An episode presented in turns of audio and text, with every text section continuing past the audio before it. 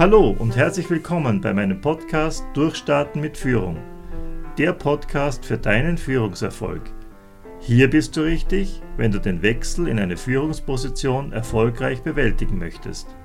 Es erwarten dich spannende Episoden vollgepackt mit Führungswissen und inspirierende Interviews mit Gesprächspartnern, die das Thema Führung aus faszinierenden Blickwinkeln beleuchten. Ich bin Gregor Heise, seit mehr als zwanzig Jahren erfolgreicher Trainer und Coach für Führungskräfte. Mein Wissen gebe ich dir gerne weiter, denn ich möchte, dass du erfolgreich bist.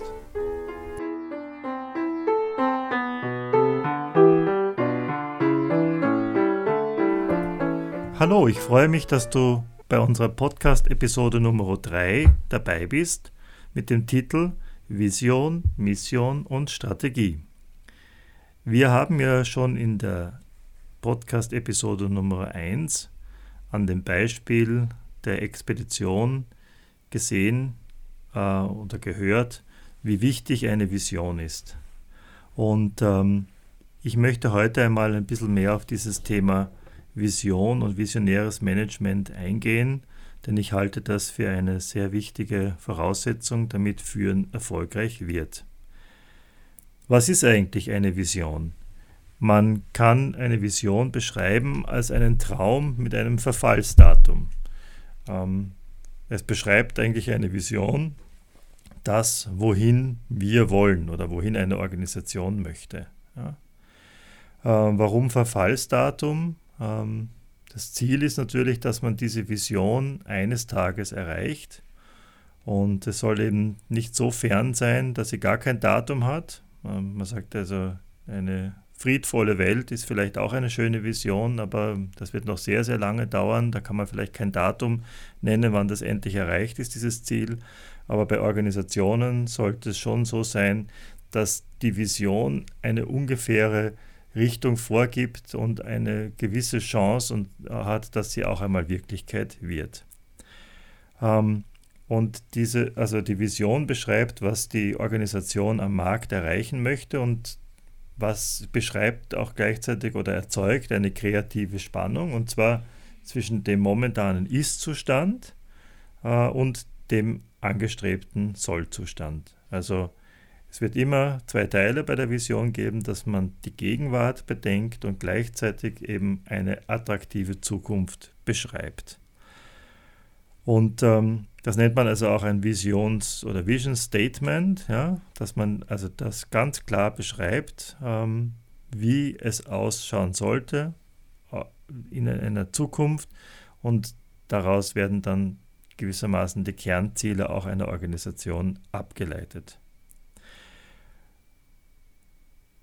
Die Vision hat daher auch einen Richtungscharakter, weil sie eben beschreibt, also wie äh, die Organisation in drei, fünf oder zehn Jahren aussehen soll, und sie mobilisiert die Mitarbeiterinnen und Mitarbeiter, sie fördert die Zusammenarbeit, den Zusammenhalt und spricht auch die emotionale Seite der Mitarbeiter an, oder zumindest sollte sie das tun in einer guten Vision. Ja? Also dass man sich begeistern kann dafür, ja? Dass einfach eine Idee entzündet wird in den Einzelnen und sagen, ja, da möchten wir hin, daran möchten wir mitarbeiten. Äh, das ist für uns eine Idee, der wir uns verpflichtet fühlen. Ja? Ähm, wenn du jetzt einmal versuchen wolltest, ähm, eine Vision zu formulieren, dann gibt es ein paar Regeln, die sehr sinnvoll sind. Also, oder kann man zunächst beschreiben, was es nicht sein sollte. Ein langer Aufsatz sollte eine Vision nicht sein. Ja? Also wenn jemand sagt, ich habe hier ein Buch geschrieben über meine Vision, ist zwar sehr schön, aber man sagt eigentlich, die Vision sollte in einen, einen äh, kurzen Hauptsatz passen. Ja? Und es gilt eigentlich auch so die Empfehlung, je kürzer, desto besser. Und für die Organisation ist der Zeithorizont halt auch wichtig, und der beträgt so zwischen drei, fünf, manchmal auch zehn Jahre. Das Vision Statement wird auch in der Gegenwart, also im Präsens formuliert. Man holt also die Zukunft in das Heute hinein. Und man sagt nicht, wir möchten gerne dort und dorthin kommen, sondern es wird so formuliert, als äh, wenn es schon Wirklichkeit wäre. Ja. Und die Vision hat eben ein Verfallsdatum, Sie hat einen Charakter von etwas, was ähm, eben kurz davor ist, erreicht zu werden, ja, was machbar erscheint. Ähm, daraus zieht sie auch ihre Kraft. Ja. Ein Beispiel oder Beispiele für Vision Statements, die kann man sich aus dem Internet herunterladen, die gibt es an allen Ecken und Enden. Ähm, ich mache mal ein Beispiel für äh, Wikipedia ähm, zweitausendneun. Stell dir eine Welt vor, in der jeder einzelne Mensch freien Anteil an der Gesamtheit des Wissens hat. Das ist unser Ziel. Ähm, wenn man das jetzt nochmal Mit, immer Vergleich mit dem, wie es früher gewesen ist, als das Wissen eben äh, eher elitär war oder kondensiert in bestimmten Brockha- im Brockhaus oder in anderen äh, Wörterbüchern, da war eben der Zugang zum Wissen eben noch nicht so leicht, und durch das, durch das Internet oder durch die, äh, ja, ist eben das Wissen verbreitert worden, und es ist auch möglich geworden durch diese Technologie, dass das Wissen eben sozusagen demokratisiert wird. Und daher konnte man äh, dann auch diese Vision Wirklichkeit werden lassen. Aber es war zu der Zeit, äh, als es eben noch nicht selbstverständlich war, ähm, auch noch nicht äh, so selbstverständlich. Und natürlich gilt auch diese Vision weiterhin, ähm, denn es gibt genügend äh, Staaten auf der Erde, äh, wo die Menschen überhaupt keinen Zugang zum Internet haben oder nicht lesen, nicht schreiben können. Ähm, damit ist der Zugang also auch Aus dieser, äh, von dieser Seite her betrachtet schon noch eine Vision. Ja? Ähm, dann von eHAM, das ist ein Internetradio, die haben mal geschrieben, to build the largest and most complete amateur radio community site on the Internet. Also das war ihre oder ist ihre Vision. Ähm, dann etwas noch älter, also wären die ein Computer auf jedem Schreibtisch. Ja? Oder Information at your fingertips.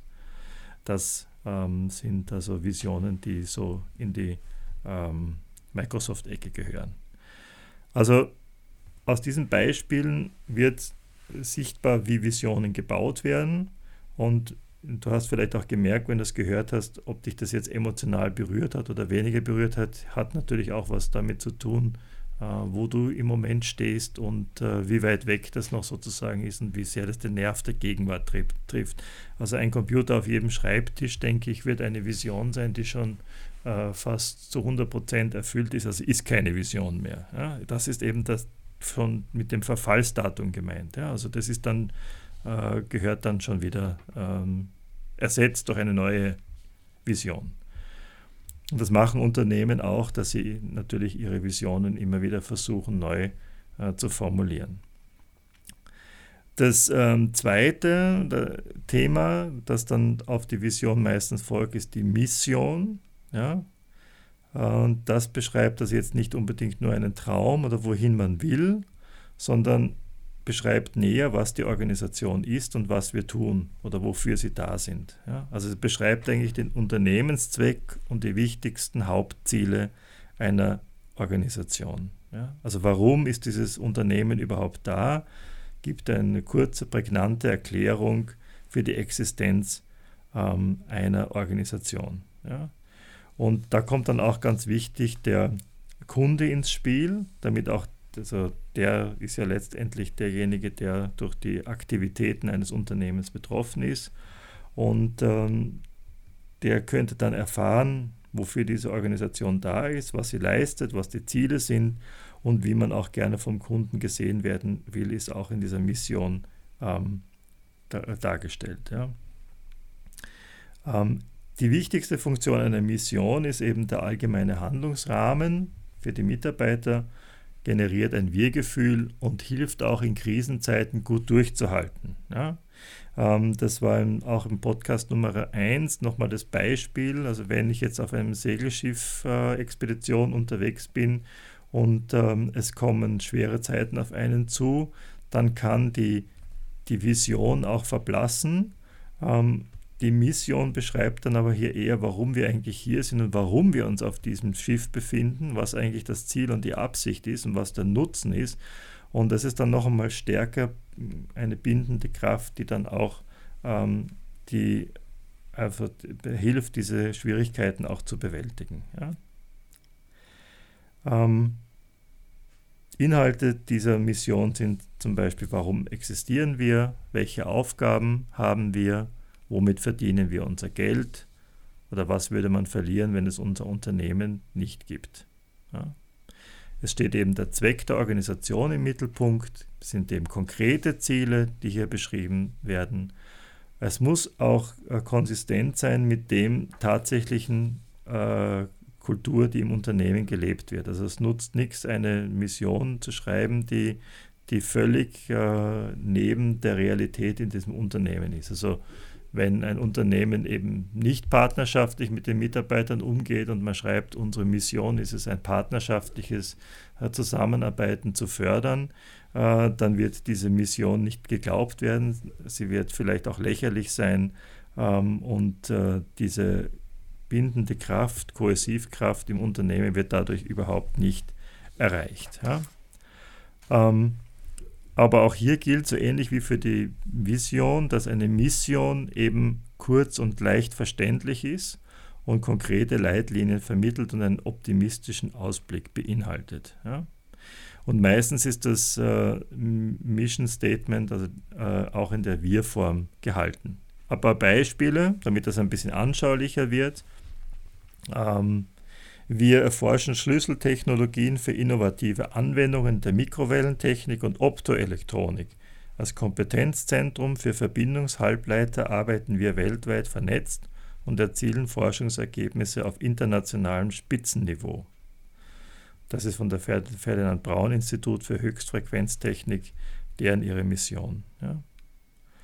Oder kürzer, wir denken und handeln international, unser weltweit vernetztes Wissen und unsere globale Präsenz sind dafür die Voraussetzung. Oder aus der Zeitung, die Leser, die wir erreichen wollen, sind Männer und Frauen, die Entscheidungen treffen. Solche, die bereits in verantwortungsvollen Positionen sind und solche, die noch am Anfang ihrer Karriere stehen. Sie suchen nach Orientierung, um sich im ständigen Wandel behaupten und von den Veränderungen profitieren zu können. Unser Stil muss direkt sein und unkompliziert, das Layout und die Grafiken klar und eindeutig, die Struktur der Zeitung einfach und einprägsam. Und da merkt man schon aus diesem äh, genannten Beispiel, ähm, dass äh, Mitarbeiterinnen und Mitarbeiter oder Führungskräfte innerhalb dieser Organisation auch hier einen Rahmen vorfinden, der ihnen auch eine Hilfestellung gibt, äh, wie sie agieren müssen. Ja. Das ist auch eine Bewertungsmöglichkeit. Also wenn hier gesagt wird, unser Stil muss direkt sein und unkompliziert, ähm, dann ist das eben auch der Rahmen, zum Beispiel um Texte zu beurteilen oder das Layout und die Grafiken, ja, anhand dieser Mission auch zu bewerten. Und noch ein abschließendes Beispiel, was wir versprechen, halten wir auch. Professionalität, Zuverlässigkeit und Ehrlichkeit kennzeichnen unsere Unternehmenskultur. Also das ähm, Ist, wären so Beispiele für die Mission, also die beschreibt eben, wer wir sind und was wir tun und wofür wir hier sind, und es kommt eben auch der Kunde in den Blick. Aus Vision und Mission leitet man dann konkrete Ziele ab und das nennt man dann die strategischen Ziele, und ähm, das sind eben die kurzfristig wirksamen äh, Zielsetzungen. Und ohne diese Ziele gibt es auch keine Chance, dass die Vision konkrete Gestalt annimmt. Also wir brauchen konkrete Ziele. Ähm, erst darüber kann das Unternehmen oder der Bereich auch gesteuert werden. Die Unternehmensziele werden aber nicht nur immer aus der Vision abgeleitet, sondern natürlich auch von der Frage beeinflusst, inwieweit die einzelnen Interessengruppen, Gruppen, und man spricht auch hier von den Stakeholdern, in die Überlegungen einbezogen werden oder ob allein die Eigentümerseite, die Shareholder, eine große Rolle spielt. Also das ist dann auch nochmal eine unternehmerische Entscheidung, wie weit dann diese Ziele ausgebaut werden und, und welche Rahmenbedingungen für die Ziele dann noch einmal gelten. Ja, ja und ähm, ein vierter Punkt, also neben der Vision, der Mission, der Strategie, sind dann auch noch die Werte, die in Unternehmen gelebt werden. Ja? Und die Werte beschreiben, wie wir es tun. Ja? Also die grundlegenden Wertvorstellungen der Gründer der Mitarbeiter, der Stakeholder, also alle Beteiligten an einem Unternehmen, äh, die prägen eben das Unternehmen und machen es auch erfolgreich. Ja. Und Werthaltungen spielen eine ganz eine große Rolle, denn äh, sie äh, machen dann das, also sie bringen dann auch das Verhalten hervor. Also das Verhalten der, der Einzelnen, der Mitarbeiter, Führungskräfte, also alle, die im Unternehmen beschäftigt sind, äh, wird sehr stark durch die Werthaltungen geprägt. Ja. Und äh, Werte sollte man sich klar machen, klar kommunizieren und auch vereinbaren. Ja. Ähm,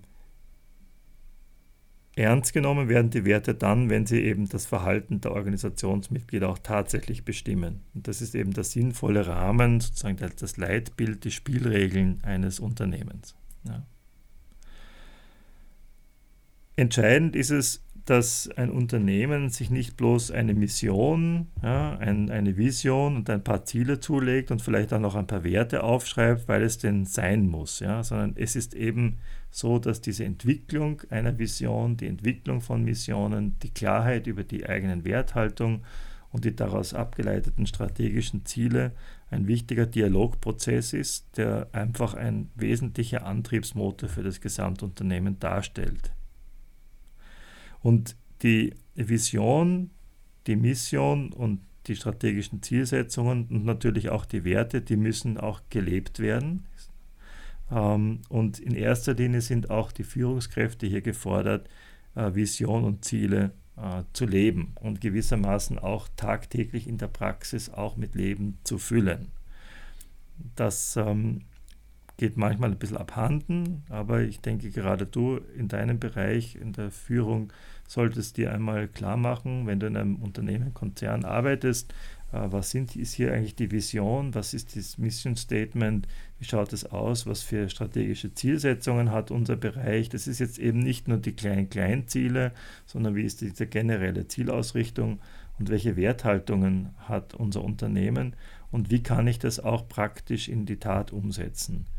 Bitte nicht so verstehen, dass du dir dann die Mitarbeiter herholst und einen Vortrag hältst, also das ist, über, das ist die Vision, das sind die Werthaltungen und das müsst ihr jetzt alles äh, umsetzen, sondern einfach das als einen Rahmen zu sehen und sich konkret Gedanken zu machen, wie kann man das im Verhalten erkennen. Also wenn ich jetzt sage, ein großer Wert ist äh, gegenseitige Wertschätzung ja, äh, in diesem Unternehmen, dann müsstest du dich als Führungskraft fragen, wie kann man das in der, im Umgang der Mitarbeiter merken, dass Wertschätzung gelebt wird. Oder was heißt das konkret in Kundenbeziehungen, dass Wertschätzung gelebt wird. Und das wäre dann gewissermaßen deine Aufgabe äh, in der Führung, darauf einen Fokus zu legen und dafür zu sorgen, dass das auch tatsächlich in erkennbares Verhalten transformiert wird. Ich danke dir, dass du mir zugehört hast.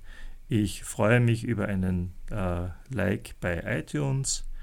Wenn du diese Folge nachhören lesen möchtest oder die Shownotes, findest du wieder unter w w w punkt heisetraining punkt a t slash podcast slash Folge drei.